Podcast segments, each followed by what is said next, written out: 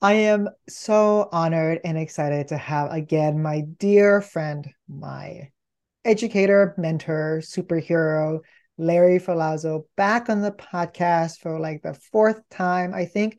Besides Andrea Honigsfeld, Dr. Andrea Honigsfeld, you are the most visited person on the podcast, Larry. Welcome back. Well, I feel honored. It's a great podcast and certainly high on my list of top ESL and actually top educator pos- podcasts for all teachers to listen to. Well, I stand on your shoulders. You have for decades. we have a mutual admiration society. yes, a lot of love to go around. Would you start us off by, because everyone knows who you are, um, can you tell us a story about uh, related to motivation that has stayed with you to this uh, to this moment? This is episode 185. Today, we learn how to foster intrinsic motivation in students. Welcome to the Teaching Multilingual Learners podcast. This podcast celebrates teachers who answer the calling to serve multilingual students and their families. I am a competitive person by nature so I always was motivated to succeed.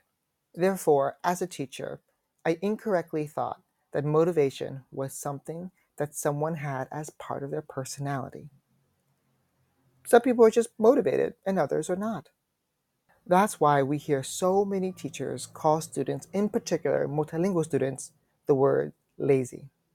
However, in this podcast, renowned educator Larry Ferlazzo shares that we actually can foster intrinsic motivation. This book offers dozens of ways to create this. Now, on to today's podcast. The issue related to motivation. See, to me, I, I was a community organizer for 19 years prior to becoming a a teacher, and what what brought me to teaching was that you know I saw what what organizing is about is about getting people to be engaged in public life who had never been involved with before, never been involved in public life before, and they learned issues around leadership and negotiations, and learned to look at themselves with the gauge of uh, eyes of assets instead of deficits. And what I wanted to do when I moved to teaching, I was thinking, God, people were learning this in their 30s, 40s, 50s, 60s, 70s. I thought, God, if people learn this stuff a little earlier, how much better would their lives be? So that's what moved me, you know, into teaching. Uh, you know, organizing is all about help, you know, trying to create the conditions where people feel intrinsically motivated to want to improve their communities. And teaching is, I think, what good teachers want to do is create the conditions where students feel intrinsically motivated to want to learn. And uh, I think a particular classroom story that prompts that that I'm, I'm prompted to think about is when I began teaching, I learned about this idea, this concept called inductive teaching, which is basically, you know, for example, is giving students um, examples.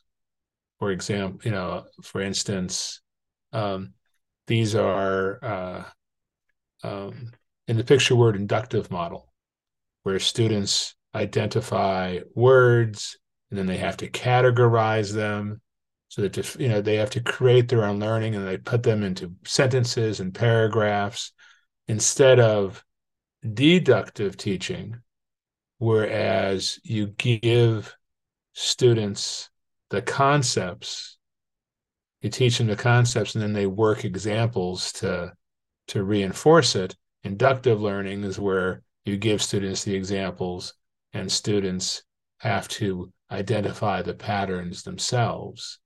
And one time, one day when we were doing that, students, one student yelled out, Hey, we're like detectives. Okay. And then another student yelled out, something like this is like a puzzle and and they were you know it's you know as they were creating meaning they were viewing it as as sort of fun and this idea of uh, being a detective looking at things as a puzzle looking at things as games. Those what i subsequently found are critical elements in developing uh, a sense of flow where you feel lost in the moment you're so engrossed in what you're doing. And that sort of reinforced in me the the importance of trying to create those conditions in the classroom where students felt intrinsically motivated to want to learn and you know a recent survey that i think just came out of last week or two actually last week a few days ago showed that only 48% of high school students feel that their schools uh, do a good job of getting them to feel excited about learning. That speaks to the challenge that we teachers have to do, have to deal with. You're right. Motivation is um, how, how do we compete when the kids have like TikTok and they have like instant YouTube and they can just like the constant scroll. It's so hard to um, create a place where students really want to learn. But yet when they do, when they're in the flow, wow, you could just tell a kid like wants to be there. And that's how right. we get kids to learn.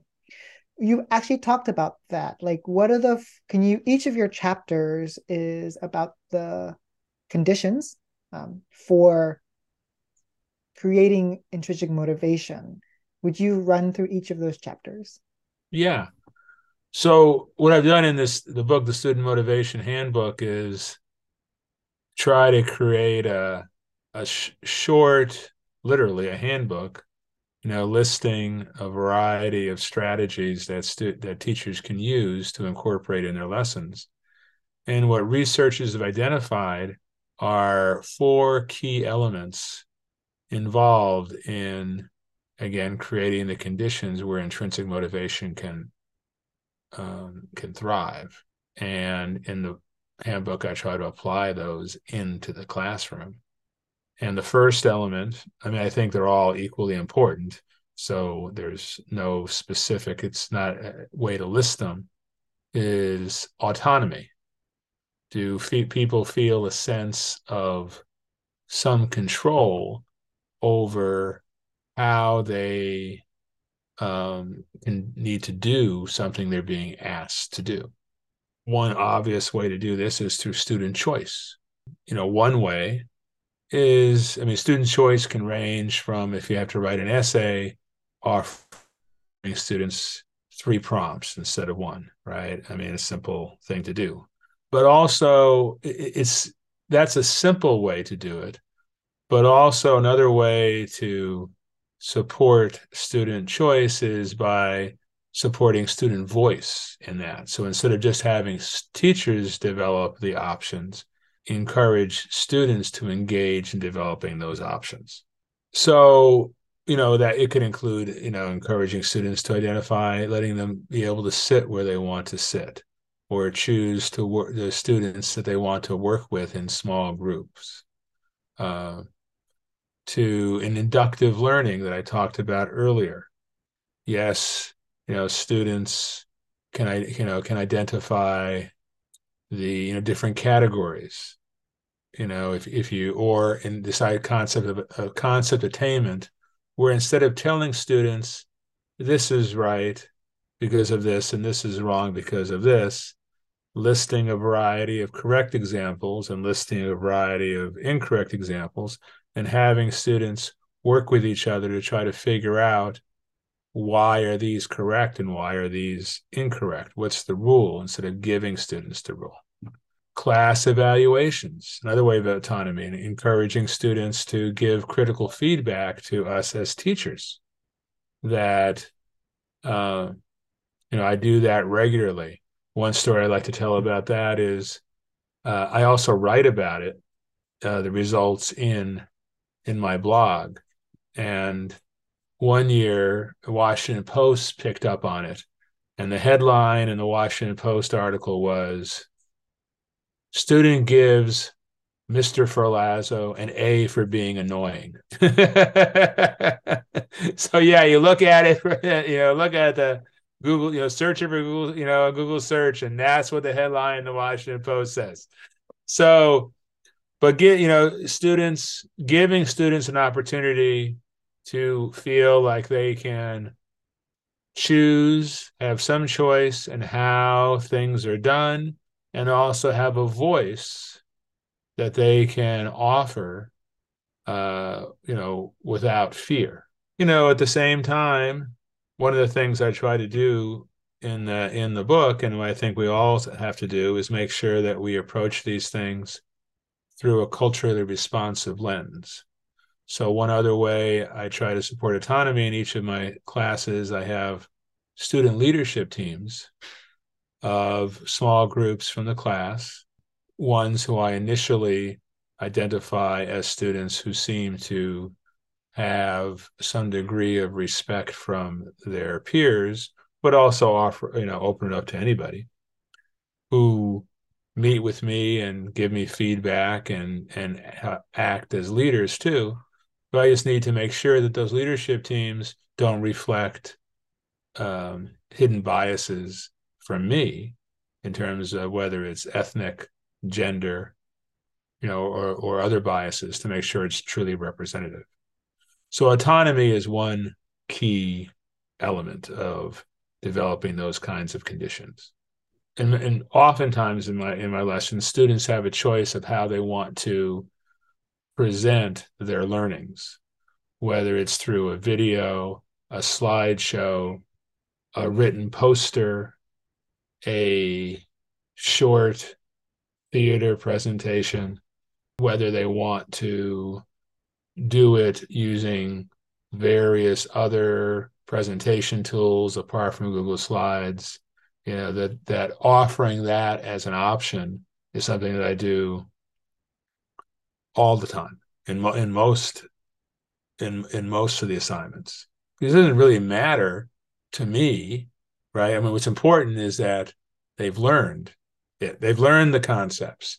How they present the concepts doesn't I mean, why should we have any, you know, any investment as a teacher into it, right? It just doesn't, it, it doesn't make sense. I mean, uh, the, the perfect, I mean, and just to give you a, uh, another example, a story I like to tell didn't happen this year, but one year we were teaching uh, argument essays, we had actually just finished a unit on natural disasters, and students were supposed to write an essay explaining what they think would be the worst natural disaster to have to experience. You know, and one student who hadn't been very engaged in class for quite a while, he just put his head on his on his desk. You know, I asked him, and he just, you know, he said he didn't want to do it, and I said, "Well, but you're a football fan, right? I mean, I knew he was a football fan. It, it, speaks to the importance of teachers developing relationships. Why don't you just write an essay about why you think your favorite team is the best in the league and just use the same outline? He said, Oh, I could do that? I said, Yeah, right. It wasn't the purpose of the assignment, really wasn't to for students to be able to talk about the worst natural disaster, the key was being able to apply the skills of write of argument skills in writing an essay. He wrote the essay and was pretty, you know, was actually pretty good. And at a later parent teacher uh, conference, his mother was was in tears and showed me and showed me this essay and said it was the first time he'd ever written an essay, right? Uh, you know, so but just you know we have to be invested in what is the you know what is the the clear purpose of the assignment what's the as the civil rights song goes you know keeping our eyes on the prize i think that's a wonderful example of, of remembering hey what's really the thing we're trying to develop writing about natural disasters or argumentative essays and so it also reveals what kind of teacher you are the flexible um, receptive kind of teacher you are to uh, allow your students the room to like, yeah, okay, do that, not a problem. So let's move to competence. I'm excited to hear about an example just like that one from students on how you develop competence. Well, you know, competence is do students feel like they are capable of completing the assignment? Do they have the skills, you know, or um, are we just throwing them in the deep water without any kind of support? And there are a variety of ways that you know that we can support. I mean, nobody wants to do something that they've got a good chance at failing at, right? I mean, who's going to do that? You know, one way to do that is to help students develop a growth, growth mindset. Yeah.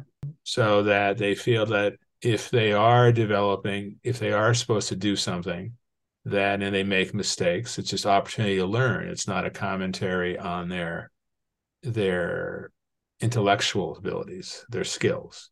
Providing scaffolds. And I know you've done a lot of writing about the kind of scaffolding that you know ELLs and everybody needs, right. whether they are writing frames or writing structures or word banks, right? I mean that, and the idea of the scaffolds is not to be permanent scaffolds, but as students develop the confidence and skills to be able to, you know, move away from that and not to be a crutch, just as literal crutches are just there temporarily. Right. The kind of feedback that we give students. It's interesting. I just read a study and who talked about agentic feedback mm. that supports student agency so that um, you know instead of just telling students well this is right this is wrong this is wrong this is wrong or this is right having students say you know telling students well in the you know here I'm seeing compare what your, this essay that you wrote with this model. What are the things that you see are different?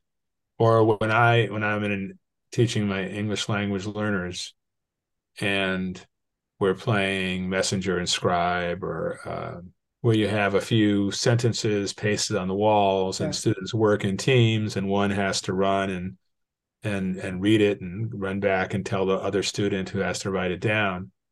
When students are have completed it i don't tell them what you know maybe they have them all right or maybe one of them has an error. I'll say this one has an error. Go mm-hmm. error. Go figure mm-hmm. out which what it is. Right, right? Um, so you know i mean there are a variety of different strategies uh, with that actually getting back to this idea of a te- of students being detectives, where you know Dylan Wiliam talks about this idea of ha- of offering feedback in a in a way where students feel that they have to be detectives to do it, where there's guides, but um, where they are that they have to be doing the thinking, right? The idea of who's doing the thinking is doing the learning, right? Another way to help promote the idea of competence is this concept called temporal comparisons, mm. where students compare themselves, compare what they have done, what they're, what they're doing now with what they've done in the past, as opposed to comparing themselves to other students. Right. You know, whether it is having, you know, students compare essays that they wrote at the beginning of the year with yes. essays they wrote at the end of the year. Right or giving them a list of vocabulary at the beginning of a unit, ask them to identify the ones they know, and then after the unit, giving them the same list and asking them to identify the ones they know. So students see their progress themselves. I know one year I did an experiment where, you know, I mentioned earlier the importance of doing class evaluations, where I had, you know, students give anonymous feedback. And one year I tried an experiment about three weeks before the end of class. One of the questions was, How much English do you feel that you learned this year? Right. You know, maybe half the class said, Oh, I learned a lot. And then the next week, I had students do that example of comparing an essay that they wrote earlier and then um, with an essay they wrote later. And then I said, "Oh, I made a mistake. I forget what I said. I maybe I said I lost their the results of their essays, their evaluation or something." And they knew I wasn't very organized, so they believed it. And in the second version, after they had been able to compare their earlier work with their later work, uh, 75% of the class said they felt they learned a lot of English this year. So the only difference had been that activity. So this, and again, it was an example of temporal comparison as opposed to comparing themselves with someone else. Right, right. Comparison is the thief of joy, and so instead of comparing themselves to someone else, they look back and say, "Wow, what have I developed? What skills yes. have I de- um, have I learned?" And then they can say, "Oh, well, I am a capable student. I am intelligent." And so instead of us telling them, they realize, "Wow, I've done this in in yeah. this year." Let's move to the next thing, which next uh, factor Re- that develops uh, relatedness. Yes, relatedness.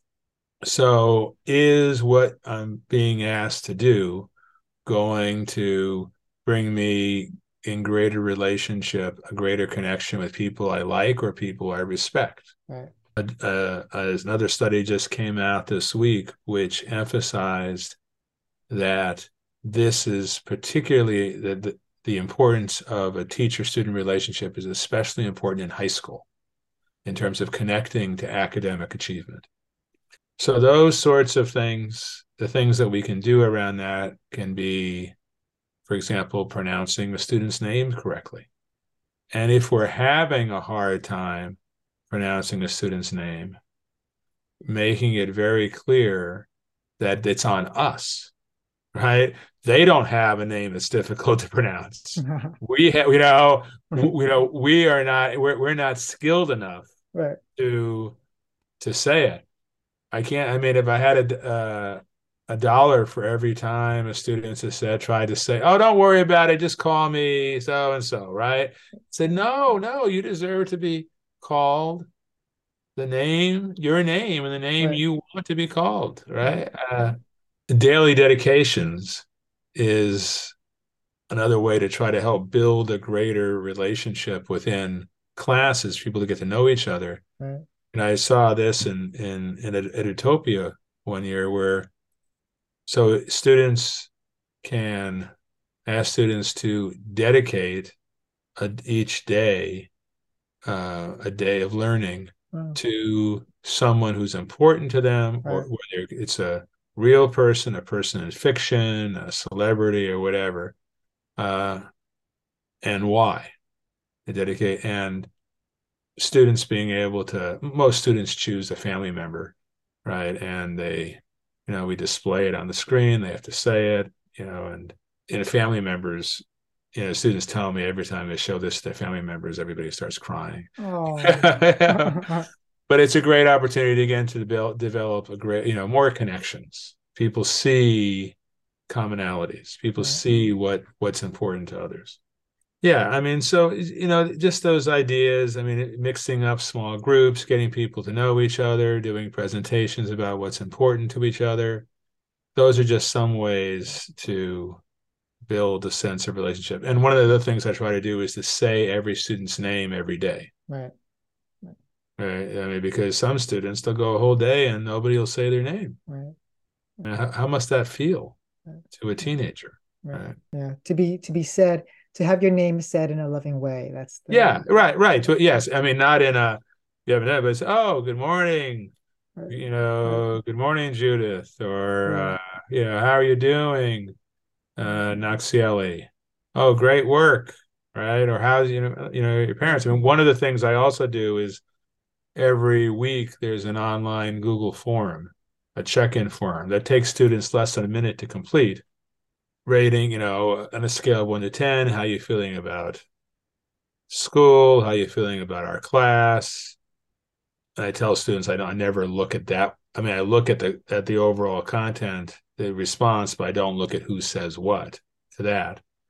But how do you feel about your personal life? Is there anything that uh, that's going on in your life or your family's life that Mr. Ferlazzo should know?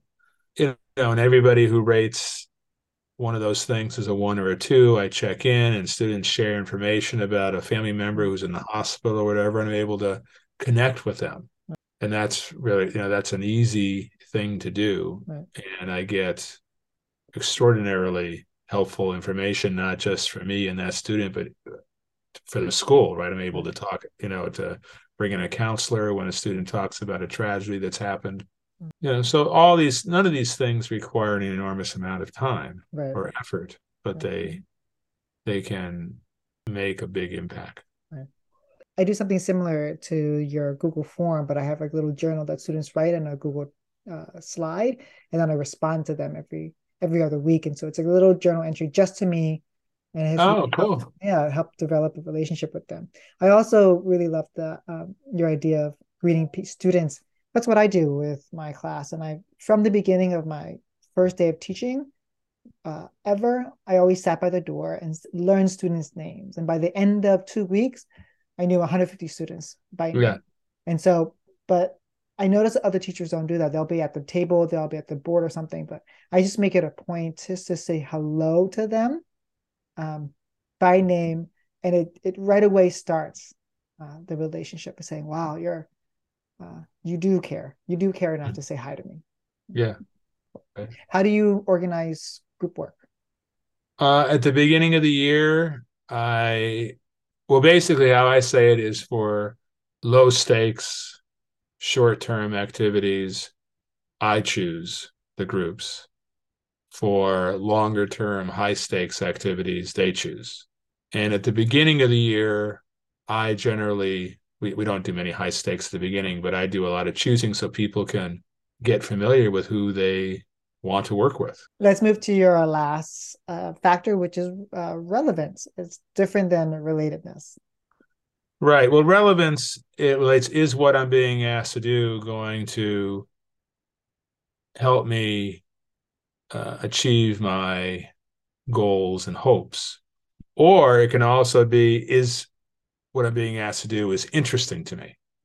Right. I mean, I I was reading an article in the New Yorker about door to door to deal salespeople. Right. That's not going to. I mean, I, I just found that interesting right? So it was relevant in that way. It wasn't necessarily going to help me achieve my goals, but it was interesting. That also relates to games, right? So games may not necessarily help them achieve their their, their goals, but it's you know it's fun. You know, fun is relevance, uh, and I think in that way there are a variety of ways to deal with that. One, there's this concept of self-generating relevance.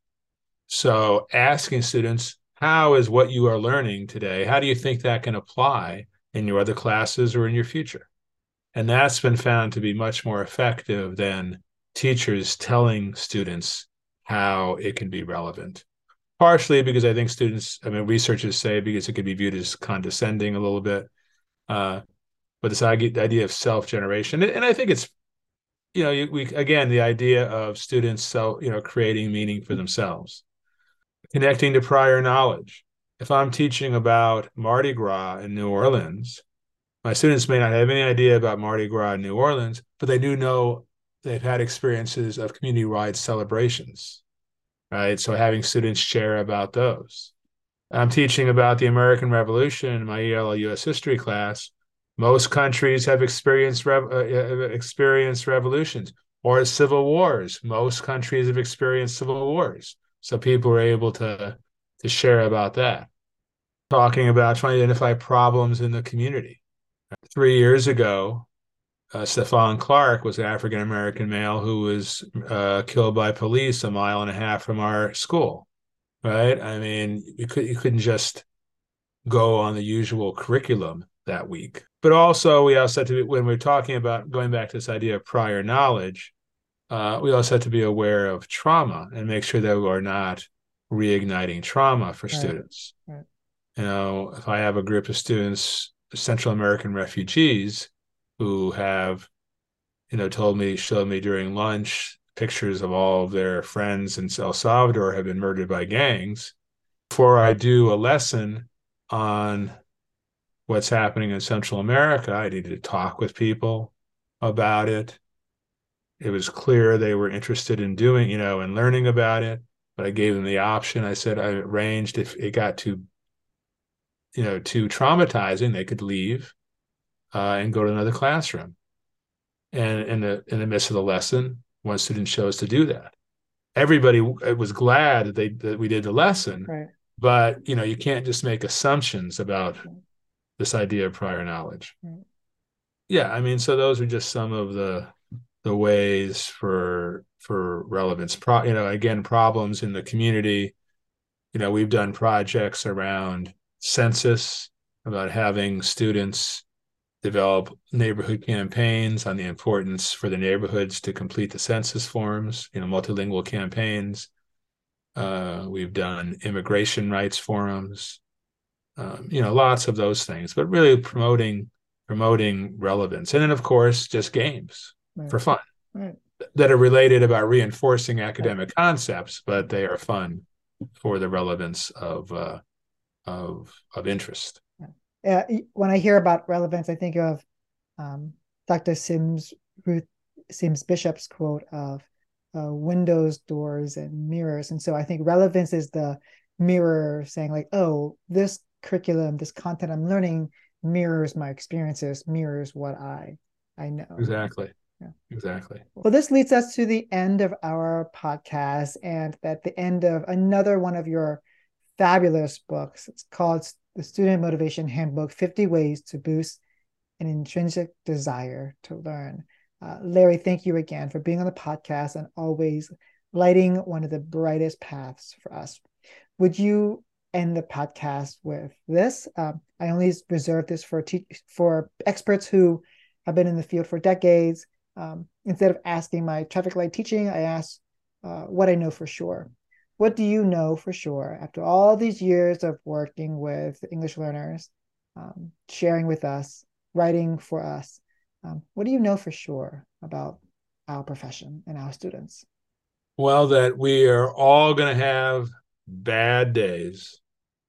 And when we have those bad teaching days, when our lessons go south, you know, we just come back the next day and do our best and it'll get better. okay. And we shouldn't just be beating ourselves up for it. Right. Just do our best and it'll get better. Right. It's Students won't remember No. about you know, and that you know they'll be fine. So so forgiving. so that's I that's one thing I know for sure. Right. I still remember on Twitter one day you wrote like, today I wasn't very patient with students. And I was like, oh, Larry, that's so uh like vulnerable of you to say that. If you- yeah, and I've had a few of those days. I think we have many of those days. So it's all it's all out of love, I know. So Larry, thank you again for being on the podcast, and I can't wait to uh, continue to learn from you from decades now. Thank you very much, Tan, and I can't wait to read your next book whenever that comes out. Thank you. Okay. After your next book. Before we recap this episode, I have a favor and an invitation. My favor is to ask you to please review this podcast. My invitation is to check out my three courses on English Learner Portal. One is on creating the conditions for MLs to thrive, one on teacher collaboration, and one based on my co authored book with Beth Skelton called Long Term Success for Experienced Multilinguals. Now, on to our recap. I like how Larry organizes motivation into four factors autonomy, competence, relevance, and relatedness. Because of this categorization, we are given four paths to motivation. What's required is for us to understand our students and learn about which factor we need to support more. This way, we won't ever describe our students as lazy or unmotivated. We will simply say, What can I do to foster greater competence? Thank you for listening. Be safe and be rooted in peace. It's your turn to play traffic light teaching. Tweet at me either your red, yellow, or green light from this particular episode.